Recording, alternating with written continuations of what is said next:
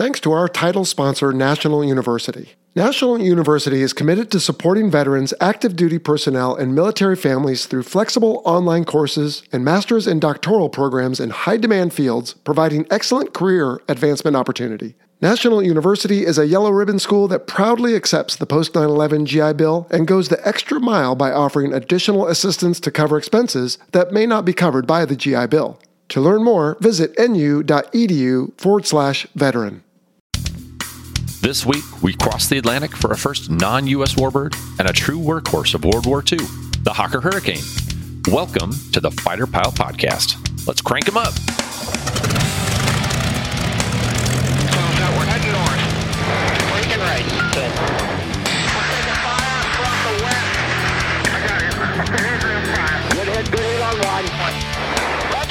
Strap in for the Fighter Pilot Podcast, the internet radio show that explores the fascinating world of air combat, the aircraft, the weapon systems, and most importantly, the people.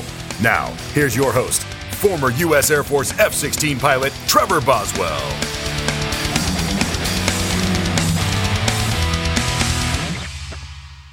Welcome, everyone. This is Boat coming back at you with another look into our Warbird series. So, to start off, I'm on the mend from a head cold. So, if I do sound a bit stuffy, that's why. But hopefully, you can forgive me on that one. And I'll press on so we can get to our featured interview with Warren Pietsch here just a few minutes. As for me, I've been pretty busy lately. Obviously, getting this episode ready to go, but some home improvement projects and even a bit of travel as my family and I took a nice long weekend vacation out to Chattanooga, Tennessee early this month to get out, explore it, just a little bit north of us. And I guess it's a shameless plug for their tourism board, but go check out Chattanooga. It was a really great time. We had a blast and uh, tons of fun stuff to see and do for all ages. So definitely go check that out. And obviously, again, I've been recording this episode, but I've been busy doing a lot of coordination for the episodes coming up the rest of this year over the next couple months, and then some long range planning for next year as well. Since, man, we're already almost around the uh, holiday season again here in the US and a couple months away from the new year. So I'm really excited for what we have on the horizon, and I'm looking forward to what you guys uh, think of everything. So stay tuned. As for the show overall, we had a great response to the commemorative Air Force episode, and coincidentally enough, my guest Warren today actually supplied the Hurricane and the Spitfire, as you'll hear in the interview that we're going to talk about for the uh, Wings Over Houston Air Show. And I wasn't aware he was doing this ahead of time as we had spoken back and forth in the coordination meetings. But man, it just goes to show you how tight the warbird community is and how small a world this world has truly turned into. It's crazy. Well, as far as announcements for today, just a couple of them. First, our Patreon subscribers at the wingman level and uh, higher were treated to a live Zoom call with our recent F 35 episode guest, Billy, just the other day, and they were able to chat and interact with him. So, if that's something you'd all like access to, then please go over to Patreon, sign up, and look for more of that great stuff in the future. I know we've got another happy hour just around the corner as well. So, please take a look at it. We have a lot of fun doing it, and we hope you guys enjoy it as well. Also, in ACE or Air Combat Experience Network news, our friends Bio and Crunch over at the F 14 Tomcast will be releasing episode four on flying the Tomcat on October 26th. Man, I can't believe it's already been two months of that show on the air as well. Just how time flies crazy. But hopefully, everybody goes over and takes a listen, subscribes, and just listen to what they've got going on. They've got some really amazing stuff. It's really nitty gritty, in depth details on things. And I know I'm learning a ton, so please go check it out if you have an interest in the Tomcat. Well, now we've got a great interview lined up this week, so we'll jump right into the listener questions and then right into the interview. So, with that, our first question comes to us via email from Sage Reed, who asks, why is it that F 16Cs always carry AIM 120 AMRAAMs on the wingtips instead of the AIM 9 like the FA 18 does? To my knowledge, the F 16A carried AIM 9s on the wingtips, but then the F 16C got BVR capabilities and began carrying the AMRAAM on the wingtips instead. I once read that it had something to do with aerodynamics, but I'm not quite sure. Well, Sage, thanks for your question. And it's not quite for aerodynamics as much as it is for structural integrity of the aircraft and longevity of the wing. There are some aerodynamic advantages for having a lighter missile on the wingtip, like the AIM 9, instead of the AMRAAM, but the engineers determined that putting AIM 120s on the wingtips decreases the amount of wing flutter or torsion or warping or whatever label you want to put on it, but that wing experiences as it travels through the air. And so by putting the heavier missile on the wingtip, it will increase the overall lifespan of the wing and be more cost effective in the long run. And frankly, it just looks cooler, which is a lot of what this job is, right? But in all seriousness, we also don't fly with two AIM 9s. So that way, by putting AIM 120s on the wingtips, we keep a balanced load at the wingtip, and then we put one AIM 9 inboard on station two or eight, and then one AIM 120 on the opposite station. And so we go out with a three by one loadout. I think we've talked about this in air to air mission planning previously.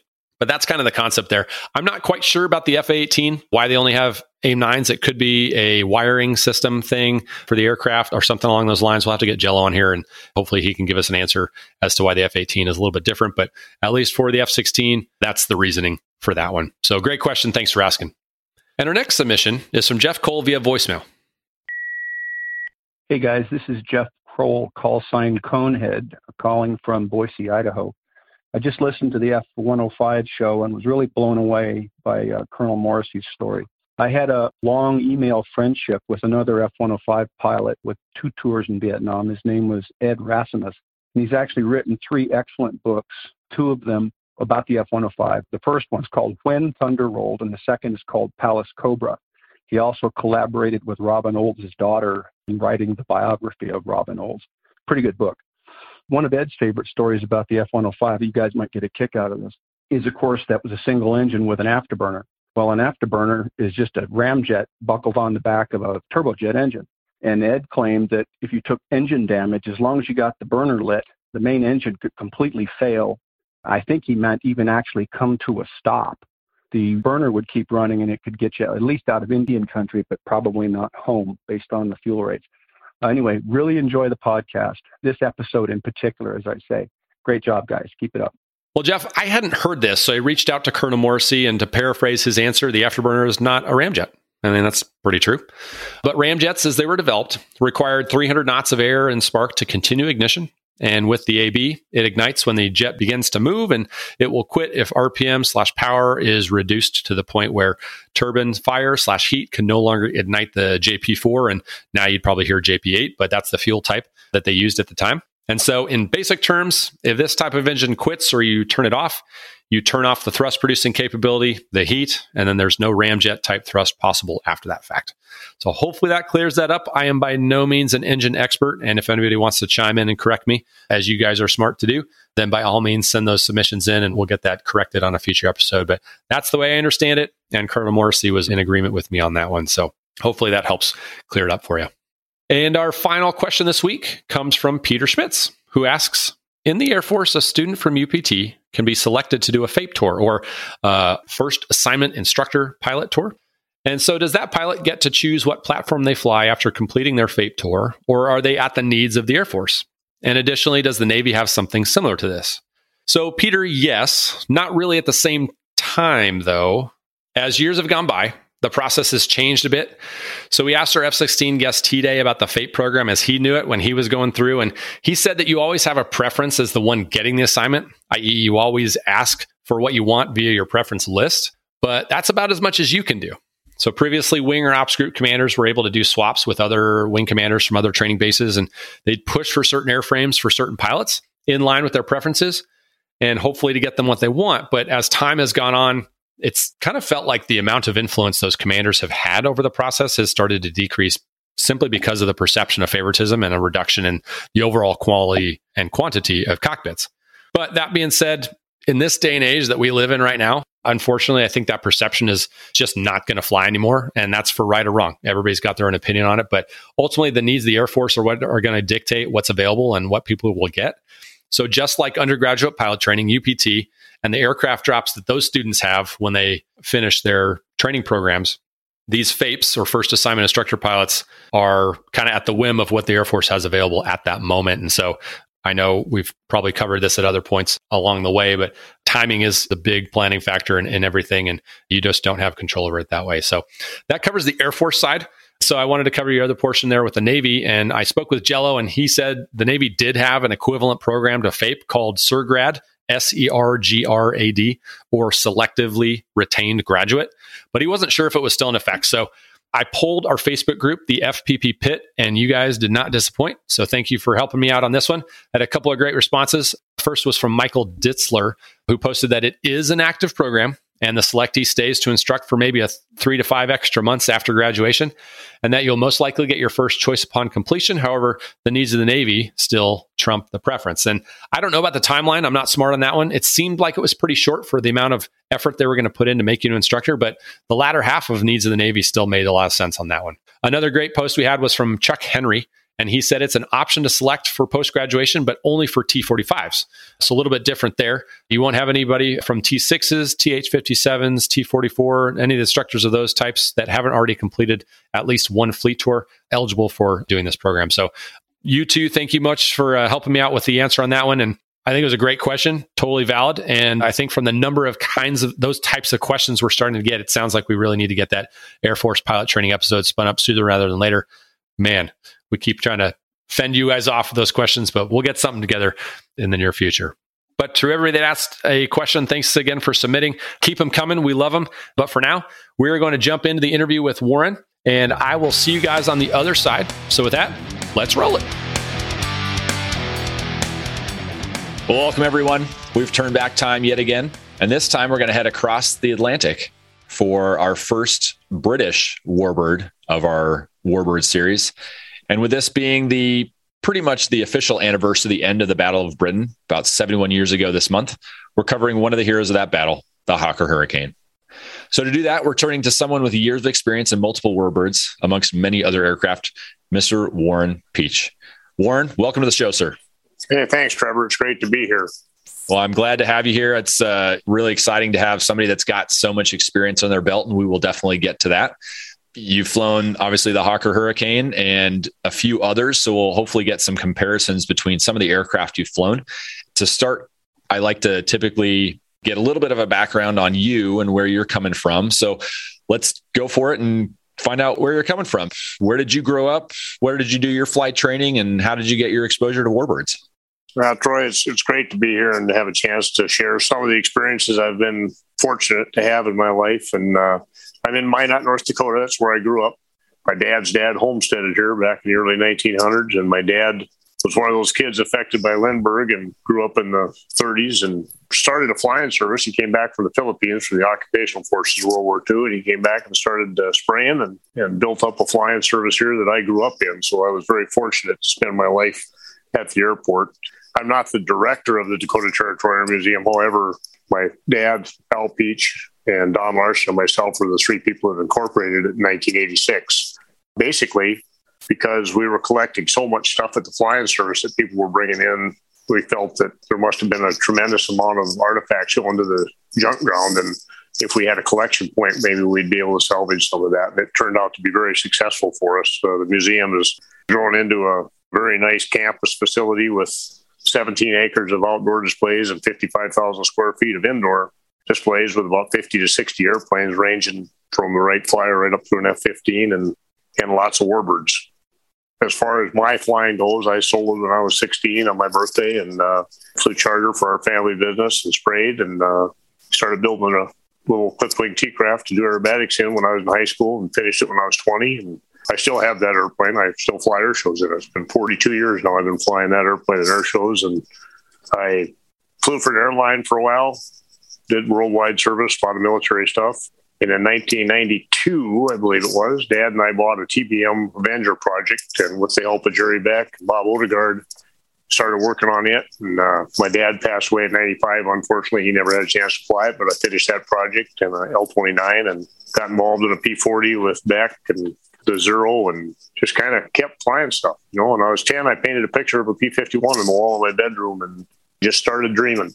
And I'm one of them kids that was affected strongly by Bob Hoover, watching him. And they say you put a picture of something on the fridge and eventually it'll get there. I kind of think a lot of that's true. You just keep it in your mind and you keep marching towards your goals. And because we live in such a phenomenal country and it gives you the opportunity to achieve your dreams. And that certainly has been true for me. I've been very fortunate, and in the process, got to fly a lot of different stuff, work on a lot of different stuff, but mostly meet some tremendous people.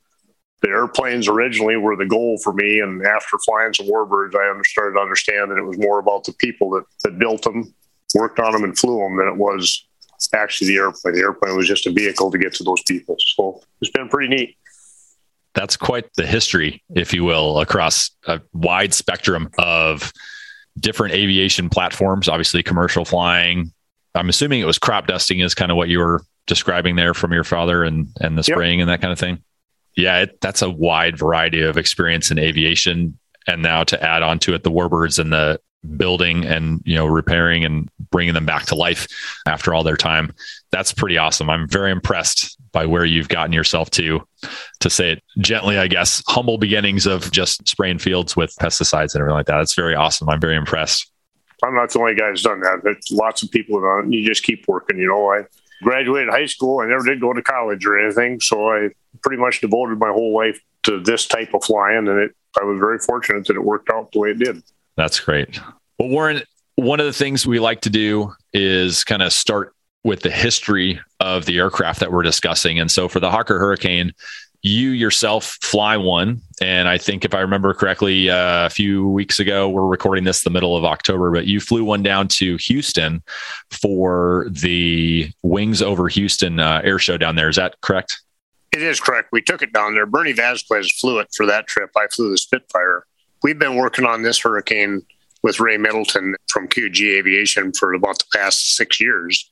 And we got it flying in June, and I went down and test flew it and put some time on it in Fort Collins, Colorado, and then flew it home that same week. Uh, I took it to a fly in that weekend here in the state. And we put some time on it around home and did some practice. And then, then I had uh, Bernie came up and got qualified in it. And because of how Bernie and I worked together doing the formation work and the air show stuff. That became his ride for the summer. So he took it to Minneapolis and Oshkosh for that show and then on to Houston for the Houston show. And I flew the Spitfire for those shows. Oh, very so cool. I have flown the airplane a fair amount and did the test flying and I'm pretty familiar with it. But to be accurate about it, Bernie's the one that flew it to Houston and I flew on his wing with the Spitfire. Okay, very cool. Gave us a great comparison between the two airplanes. Yeah, I can imagine that's a you know one a, a long mm-hmm. way to go in flying those two airplanes yeah. next to each other. What does it take to get one of those airplanes from kind of just the cross country flying, if you will, since they are so old? Is there anything unique that goes into the planning process? Bring tools. Okay. bring a good mechanic, and Bernie's a great mechanic. He's not just a good pilot, or he's very familiar with the Merlin engines, and you know there's old hydraulic systems and old tires. We had a tail wheel issue on the way down. Ended up changing out a tail wheel tire, and uh, the Spitfire ended up having a flat. And we got some stuff going there, and you're you're always messing with stuff. But uh, as far as the actual cross country from Minot to Houston, probably the biggest challenge there is the short range of the airplanes. We had five legs to get from Minot to Houston on last Thursday is actually when we did it. So just five legs, four gas stops, not a tremendous amount of range if you're going to land with a comfortable reserve of any kind. So, you know, that's probably one of the challenges. You're looking for favorable winds, not only in the air, but for your landing and takeoff sequences. You're hoping to not have a 80 knot crosswind when you get to where you're going. And sure. Seems like there's always at some point in the trip, there's something that you're going to stop for and do some work on the airplane just to slow up an oil leak or do whatever. No, that's fair. I was yeah. trying to picture that in my mind, what that looks like. And in terms of range, how far are you able to uh, get the aircraft to go just in a normal cruise kind of speed? The Hurricane is really short legged. Our Spitfire, fortunately, has some uh, fuel tanks installed where there was ammo. So it's pretty decent. It's close to a Mustang. So 500 miles is doable. But Spitfires okay. is about a 350 mile plane. Yeah, that's definitely it's, a different planning consideration. Yeah, it's interesting to read some of the history and stuff and see where they flew the airplanes off of carriers to Malta using slipper tanks and did these huge long range trips in them. They obviously landed on fumes when they were getting the range out of them that they had. Yeah, we will get into that, all of that good stuff. And I think that's a good segue into this aircraft. So it was initially flown 76 years ago this year in 1935, and it entered service with the uh, RAF in 1937. But in terms of the history, do you know, Warren, what the initial requirement for this aircraft was or, or how this aircraft filled that initial requirement? Yeah, you know, Trevor, I, I, mean, I'll talk to that, but I'm sure that I'll say something that's not totally accurate. And I'd ask people to forgive me for that if I say something wrong. And there's so many great references online that you can look that stuff up on. But, you know, as I understand it, Sydney Camm was Sopwith and he were partners in World War One, and uh, airplanes were called Sopwiths in World War One, and they decided to go with Hawker for these deals. Or Sydney Camm was the chief engineer for that company. I mean, Hawker and Sop were partners, but so Sydney Camm was working on a biplane fighter along with you know the things that they had before, and the the requirement came out from uh, the RAF to build a monoplane, and I think they adapted a lot of the things from their previous airplanes as far as the tubular bolted together fuselage construction. You know, the structure of the fuselage is just very World War One like when you look down the fuselage. It's uh, big tubes that are bolted together at the junctions with flying wire braces in there and stuff. And Yeah. it's pretty interesting to compare that to other airplanes. So I believe the requirement was to build a monoplane fighter with certain performance characteristics that they were looking for the 300 mile an hour and consequently the enclosed cockpit and retractable undercarriage. That sounds about Yeah. what I understand it as well. They, I think they kind of took the Hawker Fury, which is one of the biplanes that you were discussing. They kind of retrofitted that in a sense to uh, strip that down to make it a monoplane, reinforce the wing structure and, and everything else like that. So yeah, that about matches up with what I understood. And like you said, 300 miles an hour, eventually retractable gear. I think they started with fixed gear and they found out that didn't quite work, didn't quite do what they wanted to do. Yeah. So let's go into the purpose of the aircraft. So the purpose of the aircraft was more of like an interceptor. Is that the way you understand it? Yeah, I, I would agree that everything that was built for England was designed with an interceptor thought process versus, and obviously not their bombers, but you know, even the Spitfire is a very limited range airplane. And when you talk to the veterans that flew them, uh, cross channel fights were almost impossible. By the time they reached the other side of the channel, they very rarely had enough gas to get back home Yeah. to do it. So they were a up and down airplane and uh, just go up and shoot at what's coming at you that's coming across the coast and get back on the ground and refuel and do it again, rearm Yep. and do it again. So yeah, that would be to me the definition of an interceptor. Get off quick, climb fast, shoot hard, and land. There you go. The Hurricane that you guys have at your uh, museum, which Mark variant is that one?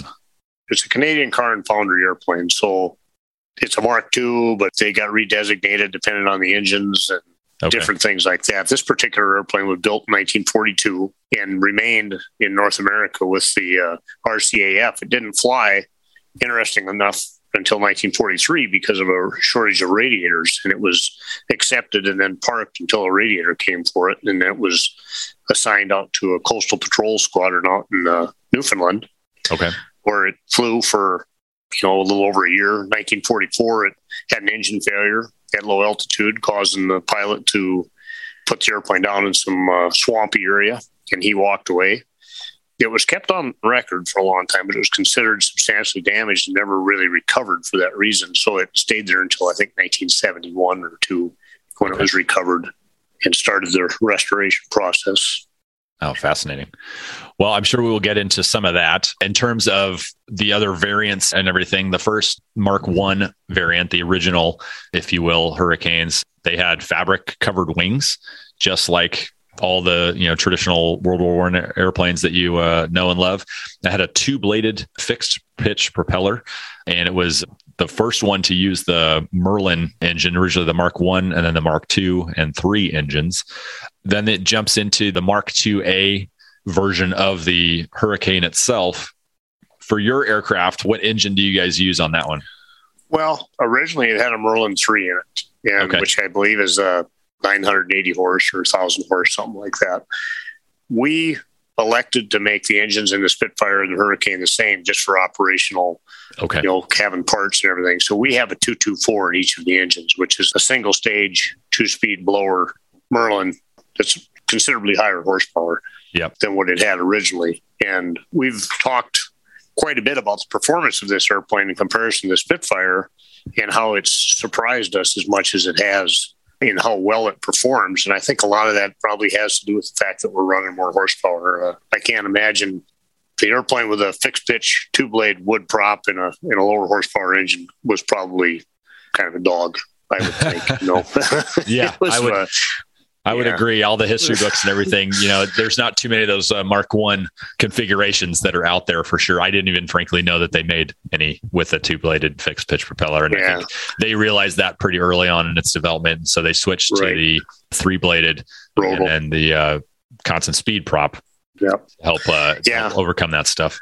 And the Spitfire went through the same trials. You know, it started out with a two blade wood prop, and then they went to a two position propeller. Hmm You know, or shifted and stuff. And the, it's just development of power plants and propellers that made all these airplanes get better throughout the war.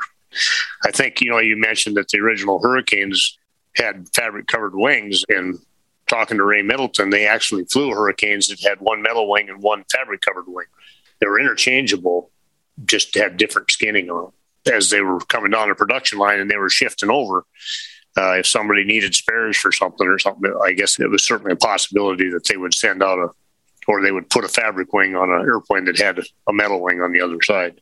Yeah, it's kind of like the concept of you guys yeah. using the same engine in both airplanes for operational right. ease. Yeah. So, yeah, for sure. That makes a lot of sense. Have you run across anybody that ever flew one of the Sea Hurricanes, the modified off the uh, merchant aircraft carriers by chance? I have not. I did a lot of reading, though, about the Malta stuff and the different things, but I have never talked to anybody that actually flew one.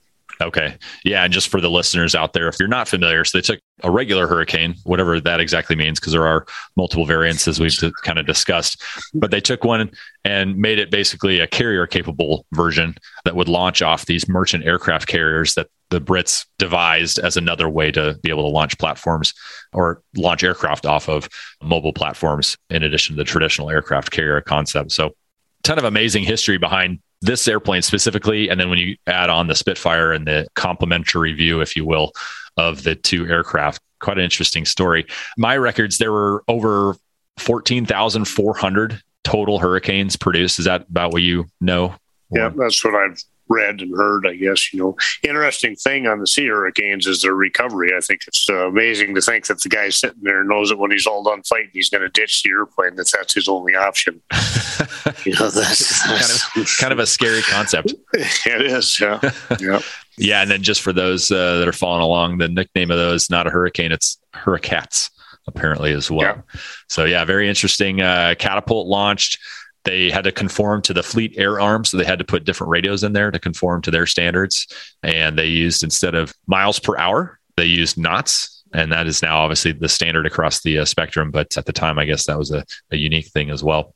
Well, shoot, let's see here. What else can we talk about with the variants of the aircraft? Anything that you've run across, Warren, that's unique to any of the specific variants?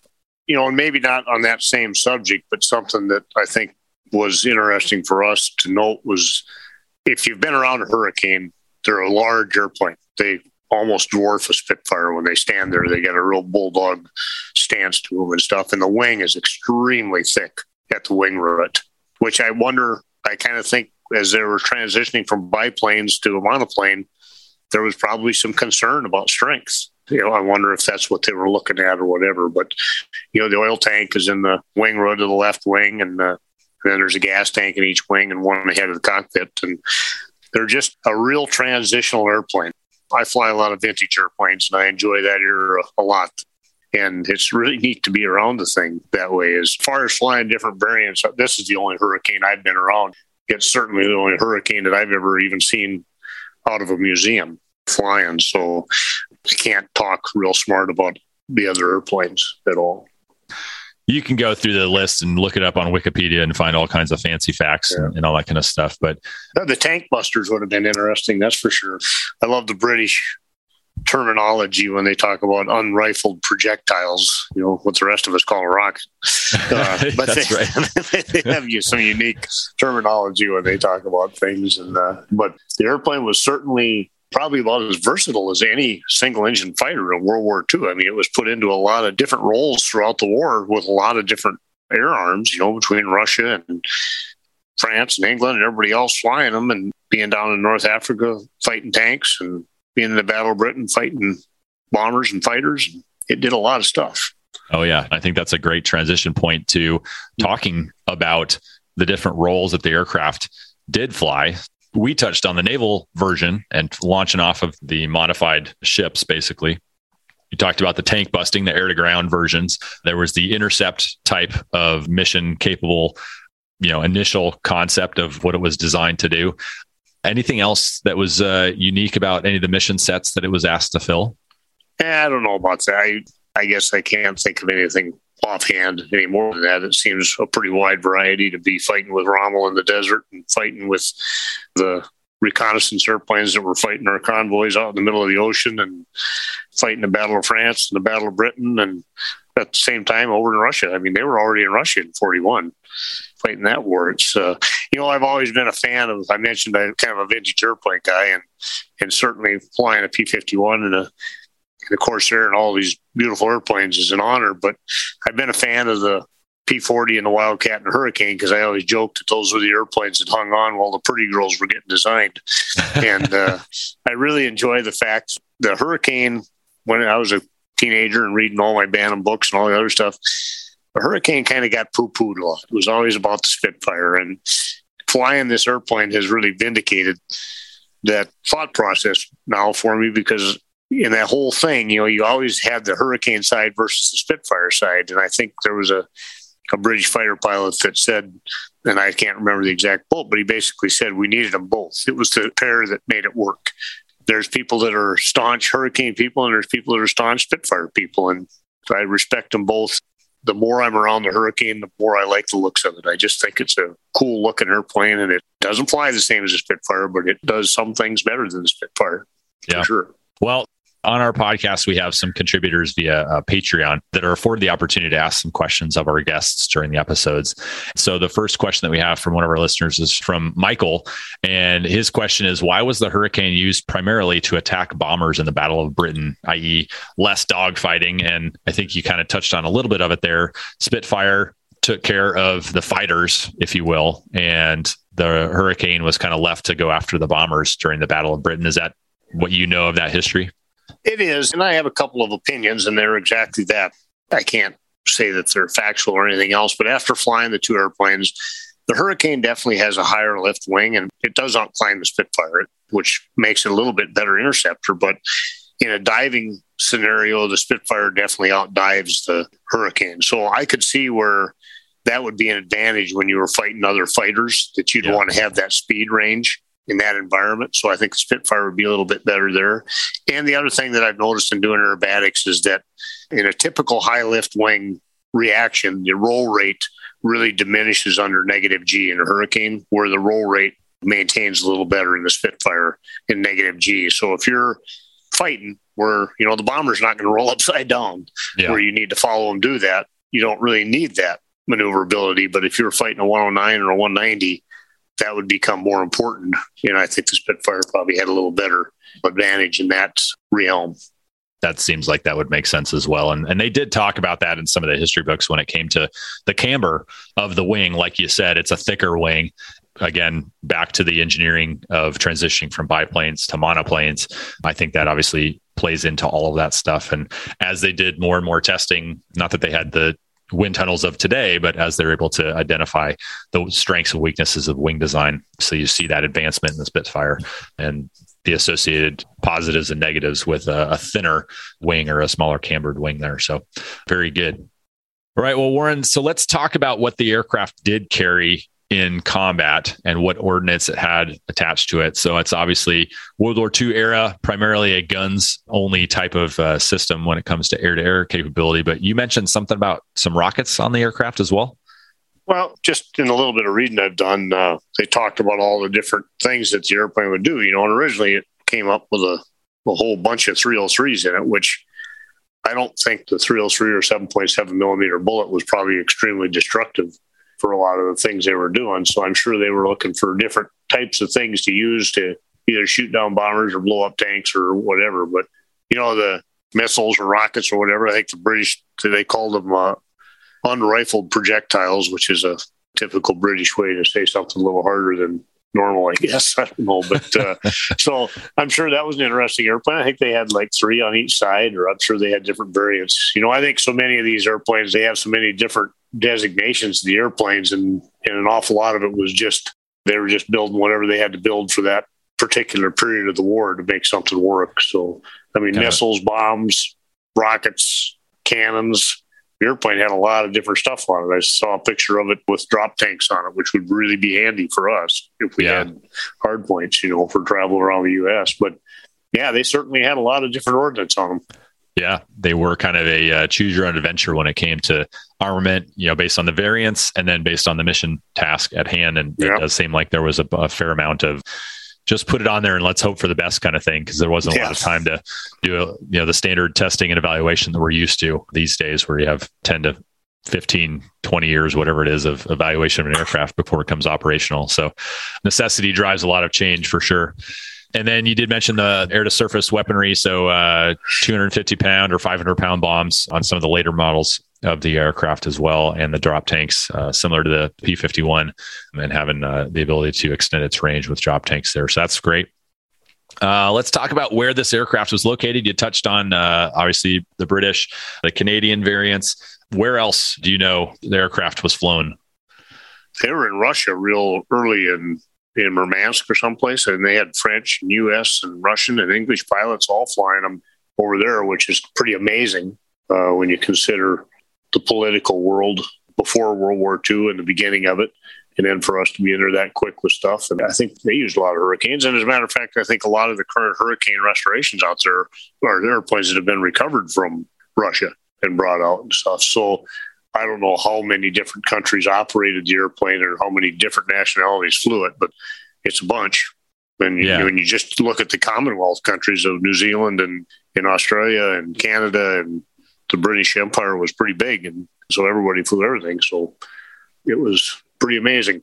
Yeah, no, that's a really good point. You know, my research team did their due diligence, and it says in all, there were 24 variants of the Hawker Hurricane created, with around uh, 14,483 aircraft built in total.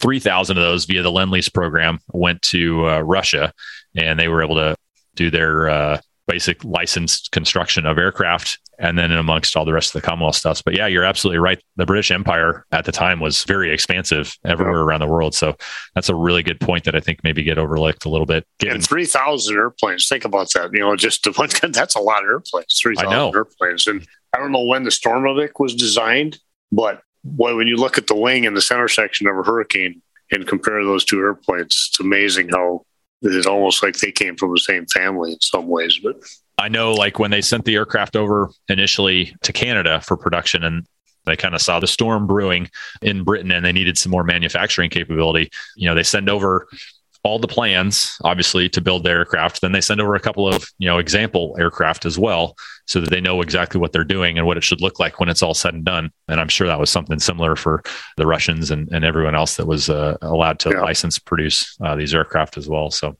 fascinating how the, all this stuff kind of works and the politics and everything, like you mentioned, of the time versus I think what everybody has fresh in their mind today and, and the adversarial relationship that kind of exists these days. It's just a very different world, but uh, very fascinating how this kind of gets produced over time. So on the uh, ordnance front, John Clark had discussed about the uh, gunned up or the upgunned Hurricane Mark II-C, and we covered the uh, respective ground attack and tank busting missions with the uh, gondola style pods, as you mentioned, or the rockets, for lack of a better way to put it. So we'll move into, uh, I guess, strengths and weaknesses. And you have the advantage of having flown both the Hurricane and the Spitfire. And I know we have a bunch of questions on which is better. So I'll leave that one for the very end. You can kind of you know mull that over in the back of your mind as we go through the rest of these questions but with respect to the hurricane specifically what is your favorite feature i guess of the hurricane as you've flown it hmm. it's a super honest airplane i'm probably about as weird as anybody is out there about old airplanes because the stuff that a lot of people complain about interests me because i look at it and go wow this is the way they thought this should be done at that time and for the time, it was probably a great idea. The uh, cockpit is comfortable. I don't think it's terribly laid out. It's typical British where when you take off the throttles on the left, so you're taking off with your throttle in the left hand and you're sticking the right, and then you have to transition over to stick in the left and go to the gear and flap console to do whatever you're going to do over there. And the gear flap console in Hurricane is like a Hurst shifter. It's an H pattern. Up and left is gear up, and down and left is gear down. And when you finish either one of those cycles, you have to go back to neutral in the middle. Flaps are up and right is up, and down and right is down. And then when you go to retract the gear, there's a select versus safe switch that you want to get out of the way because it won't let you inadvertently retract the gear because obviously the flaps are right there too. Yeah. Doing that you know, there's a little bit of thinking as you're doing that stuff, but I look at that and I go, is that a detriment? Not to me. It's, I think it's cool. it's just kind of a neat thing that they put all the hydraulics in that one spot and made it work uh, for lack of a better description, there's interesting things done in the airplane that I wouldn't do, but they're neat to look at. The door for the radiator has a handle by the left side of the seat that you put up and down, and you can tell where the door is by the position of the handle. And yet they put an indicator in so that you can watch the indicator move too. So they went through all the monkey motion of putting a cable up there and an indicator and, and that kind of stuff. But, Yeah. you know, as far as the favorite things on the airplane, the visibility is great. It doesn't have a header tank like a Spitfire or a Mustang, so the nose really tapers away from you. Okay. You can see over the nose really good on the ground and in the air. The canopy is super easy to use. It doesn't look like it would be great, but it's got pretty good visibility. You know, there's bars in it like any old canopy. The ground handling characteristics are real nice. It is, you know, a pneumatic brake airplane with a rudder bar versus rudder pedals and toe brakes. So you squeeze a trigger on the spade to administer some air to the brake system, and then you select where that air goes by where you position the rudder bar. Okay. Uh, I do like the English stick configuration where the stick goes back and forth for elevators and then hinges three quarters of the way up the stick and goes back and forth with the uh, top of the stick and the round, you know, or oval spade handle. You don't having to move your legs around any to move the stick. All of the aileron function is above your knees for most people. For me, I'm still I'm tall enough that I still have a little interference, but not bad. Okay. I typically sit real high in the cockpits to give myself some leg room in there, like in the zero and the spit and stuff. It's about the only way I can get in and and not be all crumpled up in there. So I raise the seat up to give myself some leg room. But You know about what size the seat or the cockpit was designed for uh, in terms of like a, a height? you know, I've always heard that the typical, the average pilot from World War II was like five six to five eight Okay. and 140 to 160 pounds. Okay. And that makes sense from the people that I met over the time. You know, we've all gotten bigger over the years. You know, that's probably what they were designed for. I'm not uncomfortable in either one of them. I don't feel uncomfortable in the airplane. There's just not a lot of options of where I'm going to sit. Yeah. Fair. Uh, it's a good airplane. It's honest. It's really honest and it's nice on the ground. And It was designed to fly fast and at treetop level, carrying 24 nuclear weapons. Today, it bristles with smart bombs and guided missiles. The B 1 bomber, called the Bone by those who fly and maintain it, is the most heavily armed bomber ever built. Sleek and powerful, the Bone remains a mainstay of American air power 50 years after its first flight. Hey everyone, this is Ken Katz, call sign Primetime, and my book, The Supersonic Bone A Development and Operational History of the B 1 Bomber, tells the true story of this magnificent airplane. In this book, you'll read stories told to me by those who were there and see lots of great photos of the Bone. Anyone with an interest in modern military aircraft will enjoy reading The Supersonic Bone. Available through the usual online retailers and aviation booksellers. Pick up your copy today.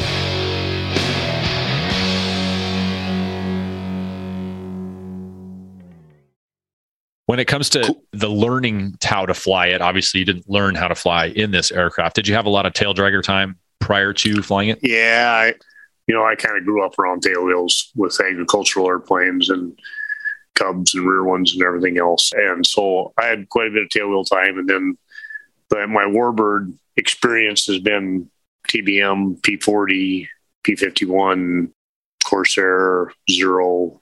I've flown a lot of different airplanes. And one of the things I think that really helped with the pneumatic brake system is that I had that Russian L29 for a while, and they have the same brake system. That's a little bit of a bugaboo for some people. If somebody was going to go fly this airplane or a Spitfire and they had never used the pneumatic brakes with the trigger on the handle, I would almost suggest that they go get a yak or something and fly something that had that brake system just to get used to the application. One of the things that, that happens with the brakes is if you picture yourself taxiing straight ahead and you want to slow down, the brake pedals or your rudder bar is centered and you squeeze the bicycle handle type brake handle that's on the spade. You know, the spade is that oval thing on the top of the stick. As you Yep. squeeze that, in the cockpit, there's a couple of needles that show you how much pressure you're applying to the brakes, and you'll see both of those come up, and the airplane will, will stop or slow or whatever you want to do. Now, if you want to use left brake, you do that same thing with the left rudder bar depressed and the mm-hmm. right one back, and all that pressure goes to the left brake. Will cause you to go left, obviously. So, same thing coming right. But what does happen is if you try to be really smooth with it and you don't move the handle, the brake handle, and you come from full deflection brake one direction or the other back through the center, Yeah. instead of taking the pressure that you applied to the one side and dividing it in half and putting it to the other side, it doubles your braking. It's very possible that you can put the airplane up on its nose.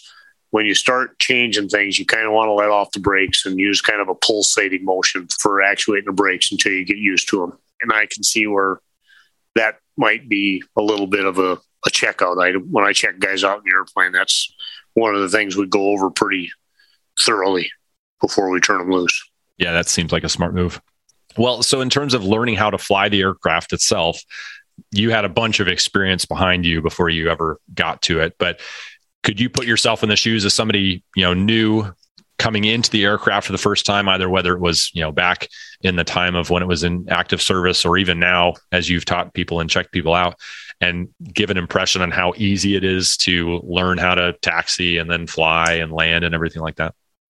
Well, you know, going back to the beginning of World War II, everybody that flew airplanes at that time was very low time, obviously, that by the time they got to this thing. And but they had been flying conventional gear airplanes, tailwheel airplanes. So that part wasn't that new to them. The systems, and I think the military does a good job and always has in training people with systems. You know, I read the Hurricane book a few times before I got in it and found virtually no valuable information in it whatsoever. Uh, but it was Classic. But it was there, and it was this little book, and it was pretty easy reading, and it was funny. And but as far as you know, operating the airplane, they, they operated off of grass, which makes everything way easier in that type of airplane.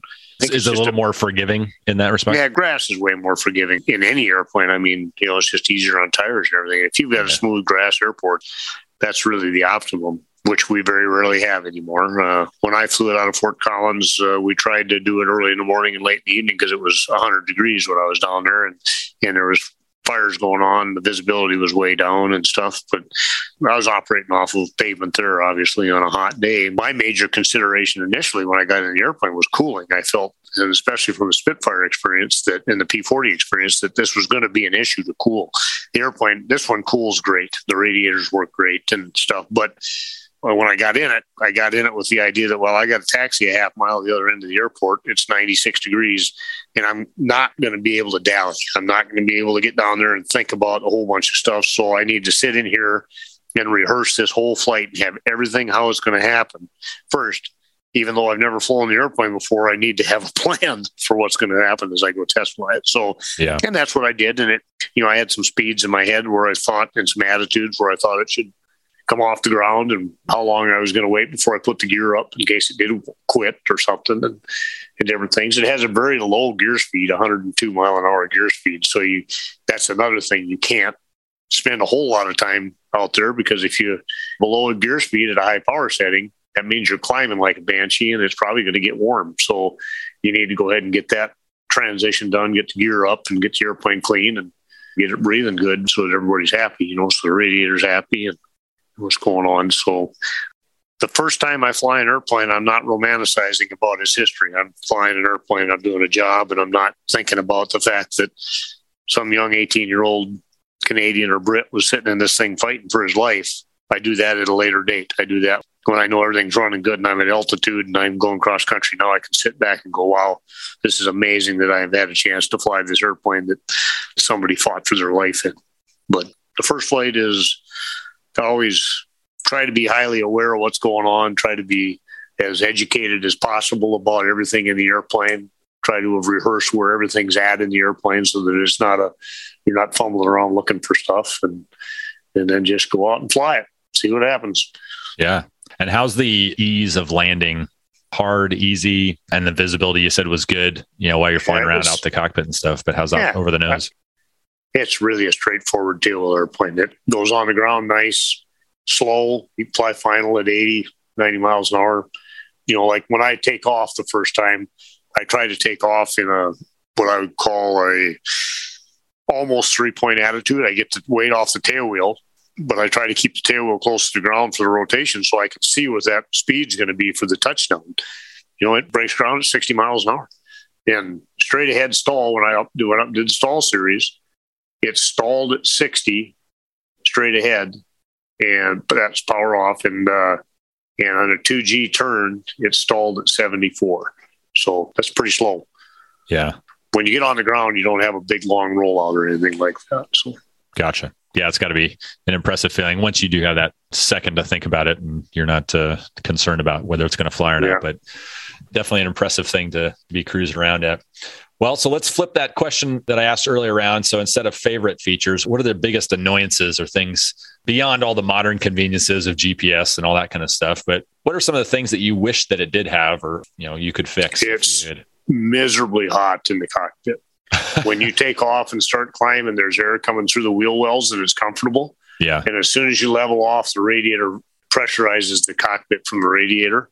And it's literally like 140 degrees in the cockpit. You can barely touch anything in there, like piping or tubing or anything. It's just miserable. Hot. Wow. It's got two little air vents, holes up by the windshield that are supposedly supposed to be air, but nothing comes in them. So, uh, you ever see those blue Phillips oil nozzles that come with Phillips oil? Uh huh. Maybe in a plastic, they're kind of a 90 degree thing. Yeah. I grabbed a couple of them and stuck them in them holes, and I got some air in the cockpit so I could cool off because it is hot. There you go. But, There's a uh, modification right there. Yeah, That's yeah. great. The canopy is good. It doesn't have a latch. It's kind of different that way. It actually has a latch to hold it back instead of forward because if you pull it back and you don't latch it back, it just flies forward again. So that's kind of cool. Oh wow. As far as other things in the cockpit, I kind of talked about how it's you know typical older design. You're switching hands during takeoff, and the prop controls kind of hid up underneath the coaming, and everything's not on a quadrant. You got to search around a little for some of that stuff if you don't know exactly where it's at. And you know, we're flying different airplanes all the time, so sometimes it would be nice if everything was the same, and it just isn't the same. Sometimes the mixtures where the prop control is on the other airplane and vice versa, or it's in a whole different place. And that's the remarkable thing about a P 51 is a Mustang is like a modern airplane. Everything is laid out so nice in the cockpit and it works so good. These early airplanes aren't like that. Didn't They started out without a stuff, constant- maybe. That or they started out with a fixed pitch prop, and then when they added a constant speed, they had to add a lever in there someplace to adjust it. so they just okay. found a place to put it. That would be the only thing that I would say in the airplane that would really be, you know, and that's part of the interest of the airplane. If it's an old airplane, if you want to fly a airplane that doesn't have some annoyances, then you should go get in a new airplane. That's fair. Or pay a lot of money to retrofit, I guess, and that's kind of Don't do that to that old airplane. Leave No. it old. it's not worth it, but that's the only other No, solution yeah, for that that problem. exactly.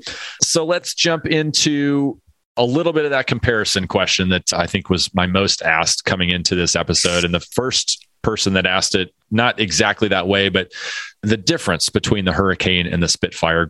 Greg Lund wanted to know kind of what the fundamental difference between the two aircraft is. And from your perspective, what is that, or can you identify that? Well, it starts out getting in the airplane. The hurricane sits up so high that you need a stirrup and a step to get in. So you pull the step down out of the bottom of the fuselage. When it comes down, it, it pulls a door up out of the way for the handhold that's up above the step. And that step is shaped, just looks like a stirrup from a horse, which is well, kind of funny. I think it's, it's just another deal of how the cavalry was transitioning from horses to airplanes, it seems Sure. like. But so you step in that thing and you step up on the wing, and it's kind of a climb to get up in the cockpit. Once you're up on the wing, you push that little door down and it retracts the step for you. And then there's another step on the side of the fuselage, and you step up over the coaming and and down in the cockpit, step on the seat and slide in. Where the Spitfire sits right down next to the ground. You just walk up, step on the wing, and there's a door on the side, and you step on the seat and slide in and close the door, and you're in there. And it shows the difference in not just design but size in the airplanes as you're getting in there. It's like a whole different mindset when you're walking up to the airplane. It's like, oh, this is pretty civilized, and this one here is a big brute. Is when you're getting in the airplane, but it's uh, A little more So- refined, something like Yeah. that. The companies had different ways of gear up and down indications. I think Hawker had a better system than Supermarine did. You know, Hawker has their up indications and gear down indications have redundancy in them without changing bulbs. But the Spitfire, if you burn out a bulb, you actually take the display apart and replace the bulb to see what's going on with the gear. Um, They're hydraulic actuated gears with squat switches and the wheel wells. So you need to be sure when you're retracting the gear that they do come up because sometimes they don't get all the way in the wheel well. And you want to make sure that happens before you go too far and get too fast. Okay. The Spitfire has a very narrow gear. The Hawker is, the Hurricane is a much wider stance and it would appear to be uh, easier airplane to operate on the ground. Although both of them steer remarkable. Neither one of them have a steerable tailwheel or a locking tailwheel, and both of them steer with the rudder. If you're going five miles an hour, you don't hardly need brake for steering, Oh, which wow. is amazing. That geometry that they've got figured out on both airplanes. But the Spitfire, when you're taxiing that airplane, you know it's, hard to see out of. You're sitting down low, the nose is way up in front of you there, and that so you're S turning all the time. The Hurricane, you don't have to S turn very much. Spitfire in narrow gear, Ah. it seems like it would be a detriment, but it's actually pretty dang nice. It steers nice on the ground, it handles nice, and if you're in a strong crosswind, for anybody that's flown a glider with just a single wheel in the middle, you know how easy it is to hold a wing down in that situation. And that's kind of the way a Spitfire is, where the Hurricane, if one of the mains touches down, the other one's going to be on the ground shortly, no matter what you do, because it's got Yeah. such a wide stance. But the Spitfire, you can actually touch down on one wheel with the wing down and go down the runway on one wheel quite a ways before the speed bleeds off enough for the other wheel to touch. When you get airborne, uh, we talked about the gear a little bit and how you're transitioning over your right hand with both of them and the different indications. You get airborne, the visibility out of the Hurricane is better in the climb, and, and the Hurricane outclimbs the Spitfire. Ours does. The way they're both configured right now, the Hurricane is has a substantially better climb rate in the 160 mile an hour regime. When we're leveled off in these two airplanes at like say 9,500 feet, they're amazingly close in speed and fuel burn. Spitfire burns about 10% less fuel for the same speed as the Hurricane, but they Okay. both go cross country at 220 mile an hour indicated real easily. When you put the nose down on the two airplanes, now the Spitfire out accelerates the Hurricane fairly well. Okay. The Spitfire has much nicer ailerons, but the Hurricanes are they're okay. Back to the controls on the Spitfire versus Hurricane. The Spitfire tail is extremely light, almost twitchy, and the ailerons are very nice. They're a little heavier than the tail forces. The Hurricane's a little more balanced that way, in that the tail isn't as twitchy, but the ailerons aren't as good as the Spitfires. Just in like responsiveness to in control inputs. Yeah, responsiveness and pressures both. Okay. Harder to slow the Spitfire down, but it has a higher gear speed. So it ends up being about the same challenge in both airplanes. That's about it. No, that's good Yeah. synopsis. Good comparison. The cooling difference, Trevor, is huge. The Hurricane really cools well and the Spitfire does not. When you put the gear down in the Spitfire, the gear legs go in front of the radiators. Okay. And when you the put airflow. the flaps down, the flaps seal off the back of the radiators. Oh. And so when you're in the pattern, you know, in cruise, it's okay, but All right. So, Warren, after all of that, what is your favorite memory of flying the Hurricane? last weekend at Houston. I wasn't actually flying; I was in the Spitfire, but the Snowbirds were there, and uh, I'm fortunate to have been associated with the Snowbirds since the beginning of the Snowbird team in 1970. My dad knew the first coordinators of it and stuff. So we went talked to the Snowbirds. They have a deal at the end of their show called the Battle of Britain Break, Yeah. where they line all the airplanes up in a in trail and then they swirl around. And it looks like you remember the scene at the end of the movie, The Battle of Britain Uh huh. with all the contrails in the sky. Yeah. So they kind of reenact that with their smoke trails. Oh, cool. And they allowed us to uh, coordinate with them so that we were at show center in formation with the Hurricane and the Spitfire while that was happening behind us. Oh, amazing. And uh, it was really cool. So far, that's probably the best memory. That's very, very cool. Now, on the flip side of that, what is the scariest thing you've ever found yourself in in the Hurricane? I don't know that I would say. I, haven't really been scared in the airplane. I haven't been worried. I've been attentive, nervous. I mean, that's just part of test flying the airplane and looking at stuff. When I first started flying aerobatics in it, I guess maybe the thing that got me the attention the most was when I learned that the ailerons didn't work very good upside down. I pulled up and did a Cuban eight, and I coming across the top, I unloaded it to about a half a positive G, and it didn't want to roll. And I was like, oh wow, that's interesting. You know, I loaded it back up and rolled out, and I ended up about 20 degrees off heading, and and noted that, that that's how it behaves, and altered Sure. the way I flew it from then on. You know, I really haven't had anything remarkable happen in it. Okay. Well, that's probably a good way overall to be, I would say. Yeah. As far as uh, your personal bests, if you will, it's got a service ceiling of about 36,000 feet, but what's the highest that you've taken it and how did it feel to fly? We don't go very high with our airplanes. It has an oxygen system in it, but we're always 10,000 or under Okay. when we're flying the airplanes. Yeah, and it's fine. It flies great there. But, you know, it's so hard to get the oxygen system serviced when you're going cross country. We kind of save it for when we need it. If we need it to go to 15, it's nice to have it there. Otherwise, we just kind of hang on to it for we might need it. And you said you guys cruise around about 220 indicated. Is that right? Yep. Is that about Yep. as fast as you guys ever take it? As far as going cross country, you mean, or as Or far as in oh, general? during what- air show? No, we see 300 indicated all the time. 300? Yeah. when we get in waived airspace and we're practicing, I have a practice box out at my house where we do our practice, and then and then when you get the air show deal where you can go fast under ten thousand, then we push her up and let her rip. They're fun up there. You get them up to that. The vertical maneuvers are big. You got lots of time to look around and see what's going on, and take your time and run the trim a little bit so you don't get tired pulling.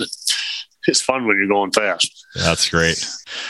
All right. Well, I have two more questions. The first is uh, the celebrity of the aircraft. And obviously, everybody knows Battle of Britain, the actual event.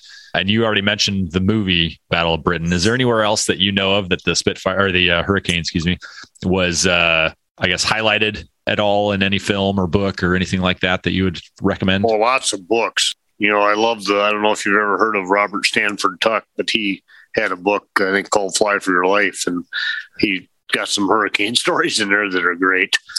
The opening scene of the Battle of Britain, I think, has probably got to be one of the greatest hurricane movie pieces that a guy could see because they've got him sitting there running and taking off, and uh, the sound of a hurricane. If you go watch that movie, it sounds like they don't sound correct but the Hurricane has a different exhaust system than a Mustang or a Spitfire.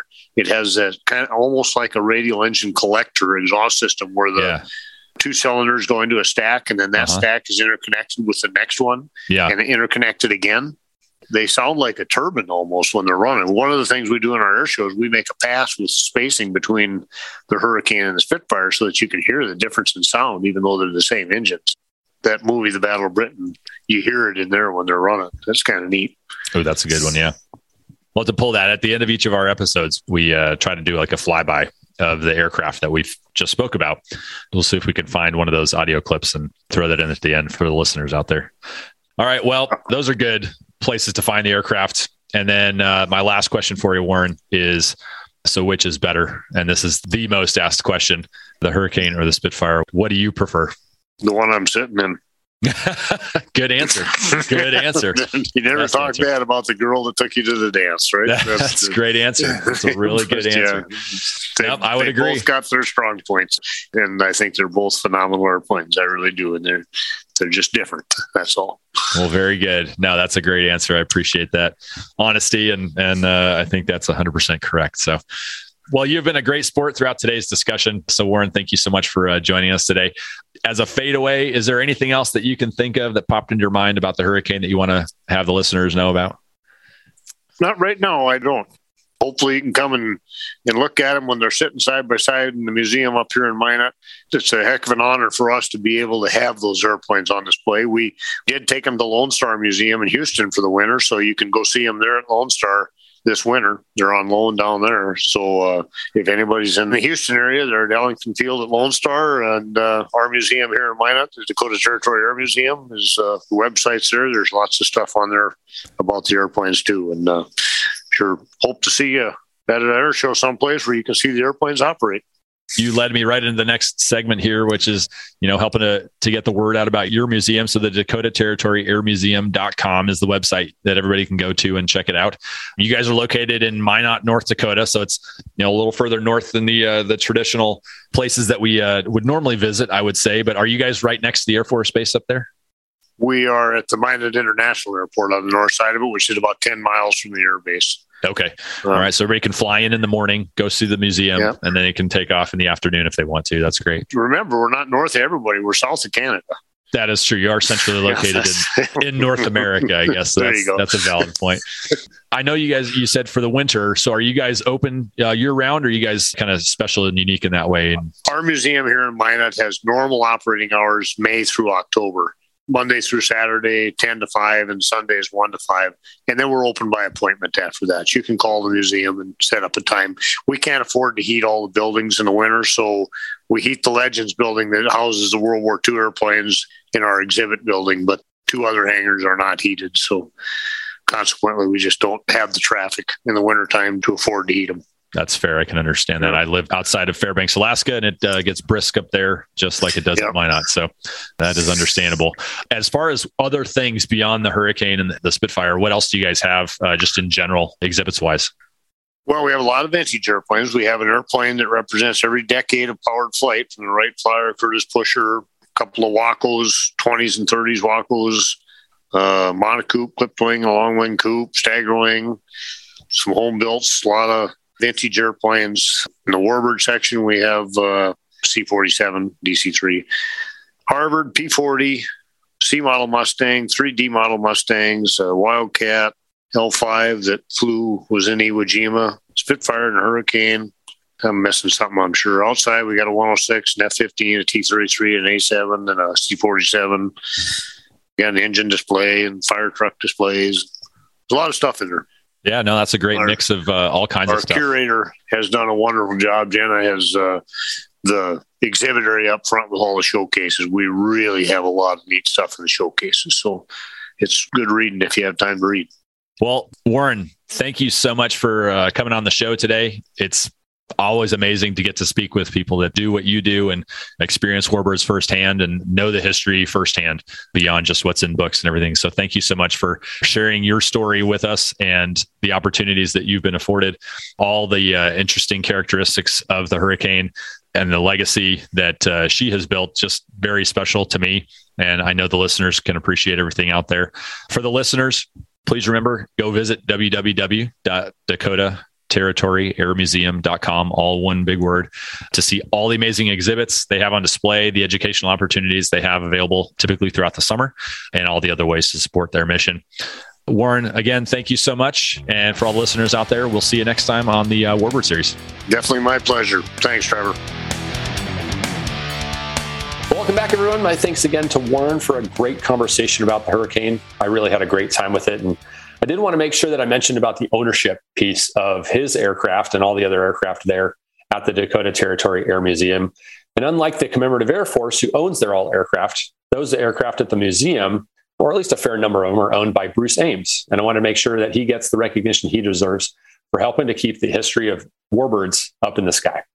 So now for a change of pace, I thought it would be interesting to get another perspective on the hurricane from someone that's also flown multiple warbirds, including the hurricane, as well as various other modern aircraft. And so I reached out to Mr. Dan Griffith, former RAF test pilot and the chief pilot at Biggin Hill in the UK, to see if he would be interested in joining me here to discuss it. Unfortunately, he's here to do that. So, Dan, welcome to the show.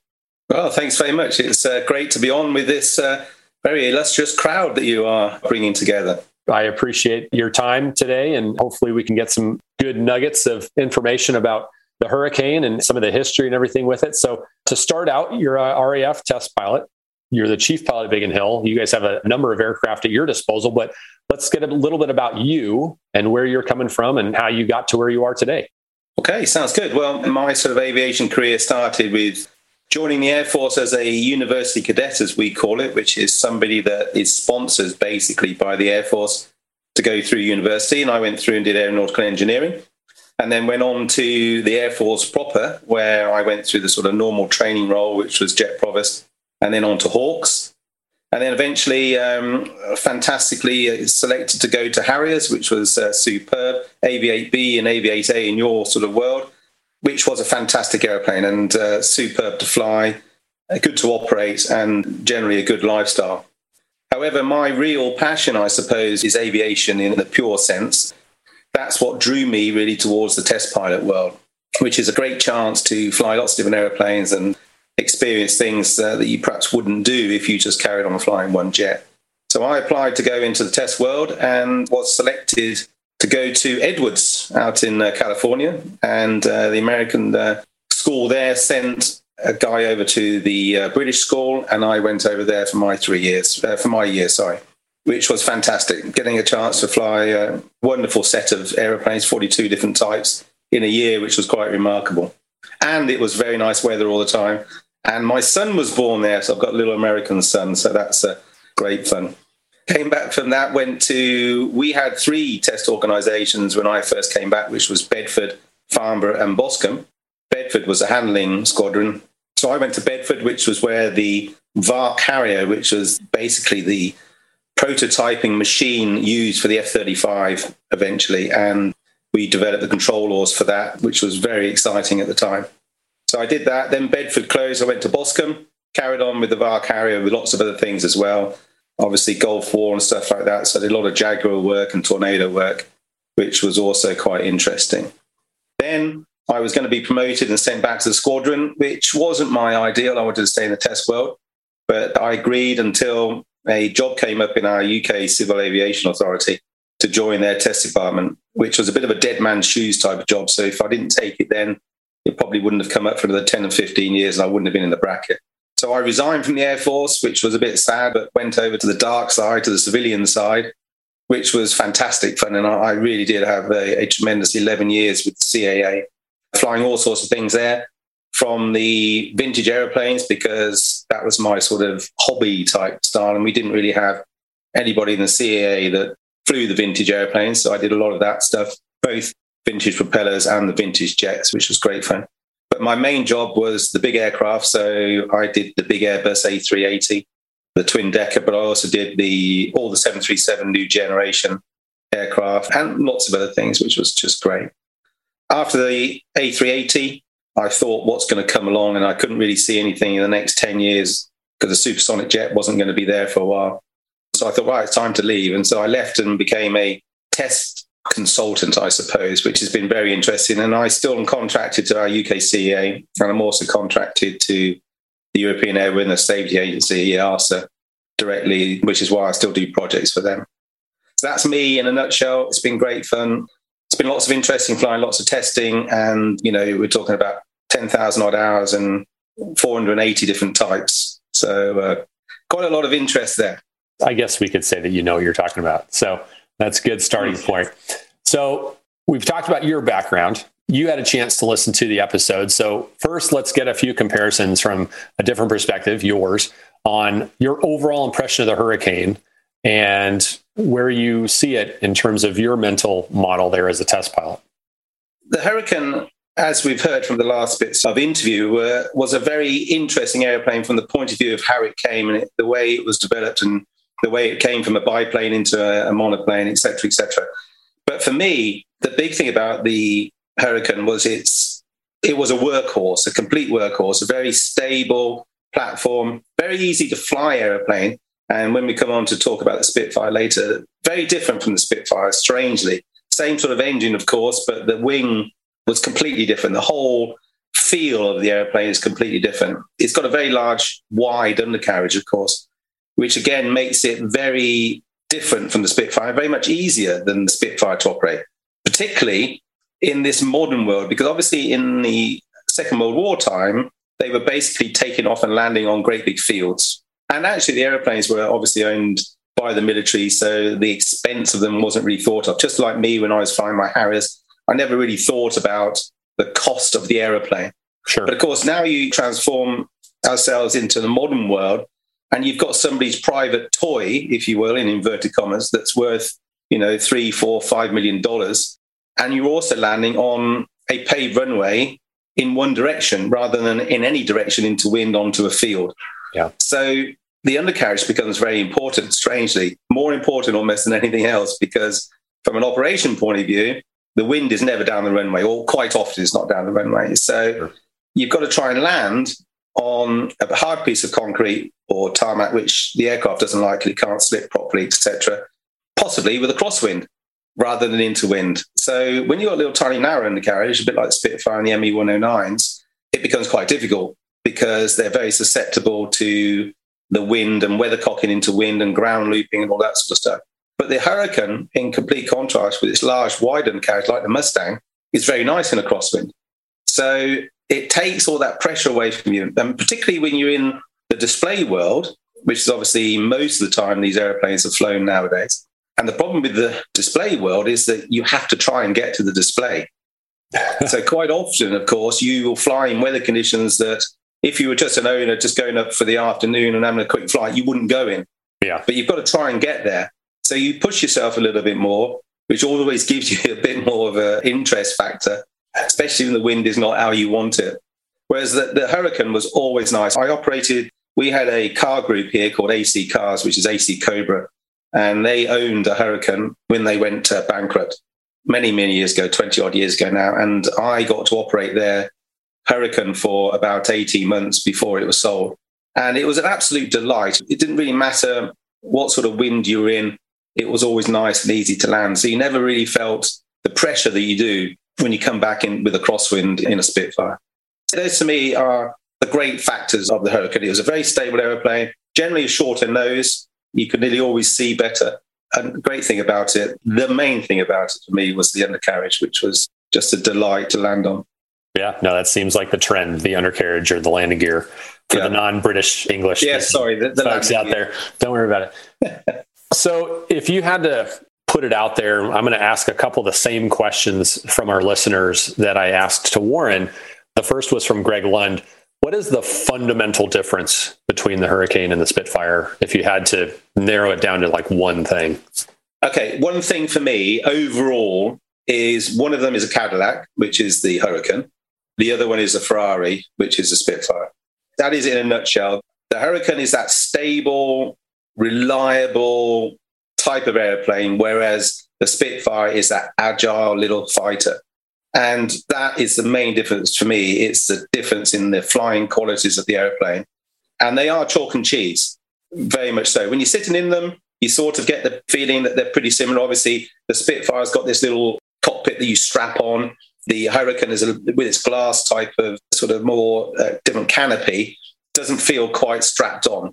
But the difference really is the way they fly. And one of them is a very reliable gunship platform, whatever you want to say, uh, Cadillac. And one of them is a very agile little fighter. That makes a lot of sense. Mm. From Ivan, and this is Paul's dad, Terry, asking this question Was the Hurricane underappreciated for its successes in World War II just Oh, because it was doubt. overshadowed by the Spitfire? Without doubt. And Yeah. I was at Biggin Hill the day before yesterday doing some passenger flying in a two seater. And we got into this discussion why was the Hurricane not as appreciated as much as the Spitfire? And it has to be looks. The Spitfire, with its elliptical wings, with its sleekness, Yeah. looks beautiful. It just has that dreamy sort of look about it. In the Second World War, it was that fighter ace type of aeroplane that was put out in the PR, perhaps wrongly, because as you say, there were more hurricanes and there were more kills put down to hurricane. But it was put out there as that romantic savior of the UK. And that stuck. There is no doubt that has absolutely stuck. When you look at the two airplanes, here I am 80 years later flying these airplanes. And to be honest, I love the looks of the Spitfire. I love the handling of the Spitfire and the romance of the Spitfire. And the Hurricane, as you say, has got better history to some extent, but it doesn't invoke that same image in the minds of the Brits. Yeah, I'd agree. I think obviously it's very obvious from the history books.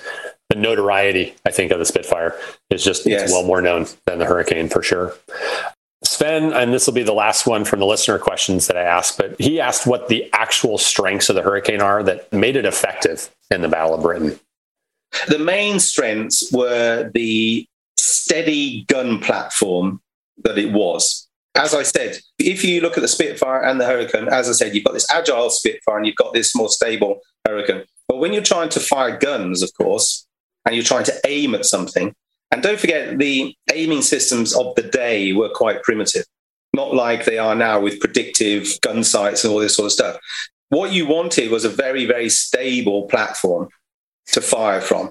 At another airplane, or whether it's a bomb or whether it's a gun onto the ground, what you need is to be able to sit there and set yourself up. And the Hurricane was very good at that. It was a very, very stable airplane. It didn't twitch, is probably the best word to use, like the Spitfire did. I think that was the success of it. And that's why it was so successful because it was so stable. You could aim properly and you could get your either bullets onto a target, whether that was in the air or on the ground, or whether it was a bomb on a target or a rocket or whatever it was. That was the overriding factor. Yeah, that makes sense for sure. Well, more of opinion based questions. What's your favorite thing about the Hurricane from your experience flying it? I suppose you have got the great history as well. That is definitely there because even though the wider public, I suppose, look at the Spitfire as the savior, anybody that's really into these aeroplanes, into the history of these aeroplanes, know that the Hurricane had a great, massive part to play. And actually, as we've said, probably what did have more kills and more strikes than Spitfire did. To me, that's the great bit about the Hurricane. Also, the Hurricane, of course, because of the sort of romance and notoriety of the Spitfire, there aren't that many Hurricanes around. So, flying rarer aeroplanes, as we like to do, the Hurricane is nice to be able to say, yes, I've been in a Hurricane and I've flown a Hurricane. Yeah, no, that's a great little piece there. Well, on the flip side of that, just like I asked Warren, he said the heating in the aircraft was uh, a little less than desirable. What's your least favorite characteristic? I'm not a least favorite characteristic type of person. I, I'm afraid I just like aeroplanes for what they are. People often ask me, what's your favorite? What's your worst? I can't really say that even on aeroplanes, never mind in characteristics of aeroplanes, because an aeroplane is what it is. You've got to accept, you know, the whole design is what makes the hurricane if you were to change lots of it, then it wouldn't be a hurricane. So, you know, accept it for what it is, enjoy it for what it is. I haven't really got any weak side of it. As I say, I like the things about it, like the undercarriage, and I like the uh, history of it. To be honest, no, I haven't really got much like to say I don't really like, I would change because you change the hurricane then. Now you're just playing politics. That's too good an answer. All right. Well, the final question for you today, Dan. You've flown both the Hurricane and the Spitfire and this is my most asked listener question Do you have a preference on which one you get to go fly? I am very sorry to say that I would pick a Spitfire every day. All right. And the reason I pick a Spitfire every day is because it is such a delight to fly. You feel that you strap it on, you feel that those elliptical wings are connected to your hips. It talks to you when it gets close to a limit, it tells you. It's beautifully harmonized. You've got a great view out of it. You've got, as you have in the Hurricane, the right sound and the right smells, the right vibration of that thoroughbred engine in front of you.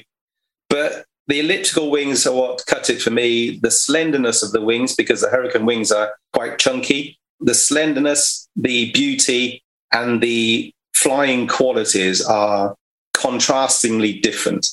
The Hurricane, for me, has the history, has that side of it. The Spitfire has history. Let's take that aside. But if you were just looking at an airplane to fly today without its history, every pilot that got into a Spitfire would enjoy it, irrespective of its history, because it's such a delight to fly. It really is. Well, yeah, I think everybody would prefer to fly something they like to fly or flies well, as opposed yeah. to maybe not as well. So that's a great answer. I appreciate that. Well, as we start to wrap up today, Dan, this won't be the last time that we're going to hear from you because we are going to talk about the Spitfire in an upcoming episode. Uh, I don't know exactly when that's going to air, but we'll have you back onto the show. So I look forward to that conversation. And once again, thanks so much for stopping by. Uh, you're on Instagram, and here's the Instagram handle for everybody. Everybody can go check out what he's up to. He's got a ton of different types of things that are going on in his world, as he mentioned kind of in his upfront bio there. But uh, his Instagram handle is at Dan underscore Griffith, G R I F F I T H, underscore test underscore pilot. Maybe we'll work on that, Dan. We'll do a listener uh, call out to get you a better Instagram handle. But everybody go check out uh, what he's got going on. And uh, Dan, we'll see you back in a few episodes from now. Fantastic. Thanks very much for having me on. Looking forward to the next one. Definitely.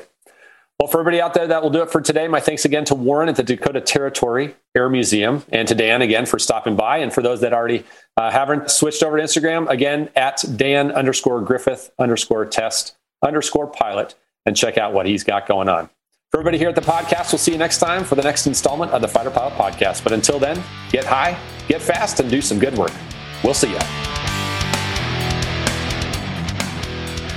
You've been listening to the Fighter Pilot Podcast, brought to you by BVR Productions. Got a question for the show? email us at questions at fighterpilotpodcast.com or leave a message on our listener line at 877 Mach 101.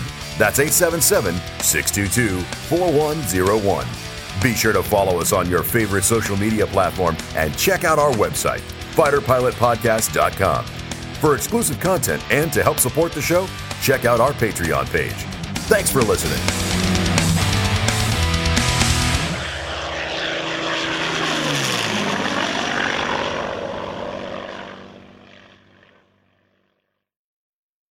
Thanks to our title sponsor, National University. National University is committed to supporting veterans, active duty personnel, and military families through flexible online courses and master's and doctoral programs in high demand fields, providing excellent career advancement opportunity. National University is a yellow ribbon school that proudly accepts the post 9 11 GI Bill and goes the extra mile by offering additional assistance to cover expenses that may not be covered by the GI Bill. To learn more, visit nu.edu forward slash veteran.